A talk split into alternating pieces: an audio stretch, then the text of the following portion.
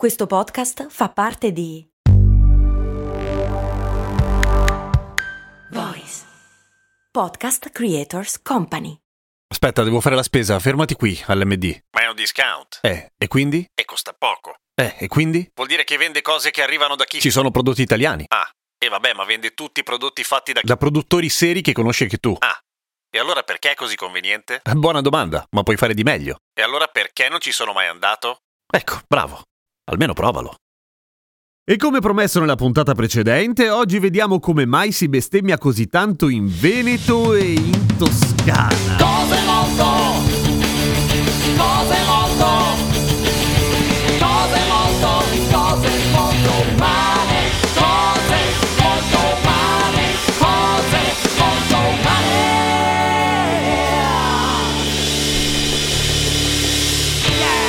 Ciao, sono Giampiero Kesten e questa è Cose Molto Umane. Ma devo cominciare subito sfatando un mito. La Toscana e il Veneto non sono i primi luoghi dove si bestemmia di più. Nel senso, è una ormai una fama non più meritata. Le prime quattro in classifiche sono la Val d'Aosta. boh, L'Emilia Romagna, la Toscana e il Veneto solamente al terzo e quarto posto. Ma come mai si bestemmia così tanto in Toscana e in Veneto? Per due ragioni completamente opposte. Nel senso che ovviamente non esiste una risposta univoca quanto tutta una serie di teorie di storici e sociologi, ma sono opposte nel senso che in Veneto, che in realtà era ed è ancora, ma ai tempi ovviamente questa cosa pesava molto di più, una terra di confine rispetto a quello che era il territorio italiano, cioè non solamente dal punto di vista del paese vero e proprio, quanto anche da un punto di vista religioso, nel senso che poco più a est cominciava un'area dove in realtà era molto più diffusa un'altra religione cristiana, ovvero quella del cristianesimo ortodosso. Ma in realtà sono tutti concordi nel dire che il motivo per cui in Veneto si bestemmia così tanto è perché ci credevano in modo particolare, nel senso non è una dissacrazione, si dice dissacrazione?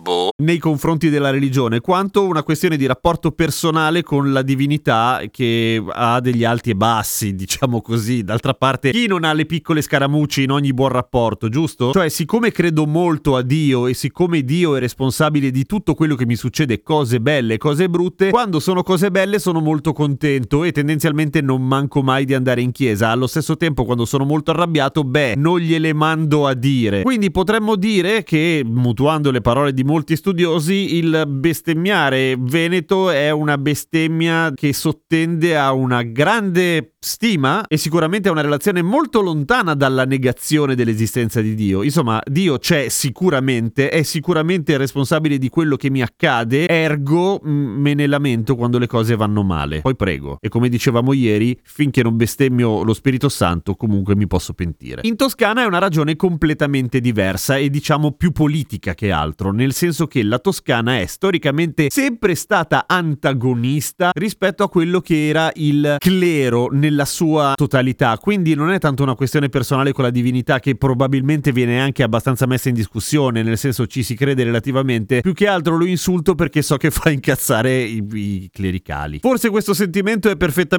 sintetizzato nelle parole di Margherita Hack che in un'intervista ha affermato effettivamente di bestemmiare nella sua quotidianità, ma era ovviamente una scienziata estremamente atea, per cui il suo bestemmiare era più una questione di abitudine linguistica più che altro, non ce l'aveva con Dio, perché in Dio non ci credeva neanche un pochino. In più, storicamente, appunto, da un punto di vista politico, ci si mette anche che a fine Ottocento la Toscana, ma non solo, anche l'Emilia Romagna in questo senso, era fortemente orientata da un punto di vista di organizzazioni dei lavoratori verso un socialismo repubblicano, dove la Chiesa era effettivamente il nemico e il modo per ottenere i propri diritti era organizzarsi soprattutto in modo laico e anticlericale, per cui ancora qua ritorna il tema del me la prendo con Dio e bestemmio perché così vi incazzate voi che siete clericali o cattolici. Quindi non lo so, se provo a mettermi nei panni di un religioso, forse tenendo conto che ovviamente le bestemmie feriscono chi ci crede, ecco, la tradizione bestemmiatrice del Veneto è una bestemmia più personale e forse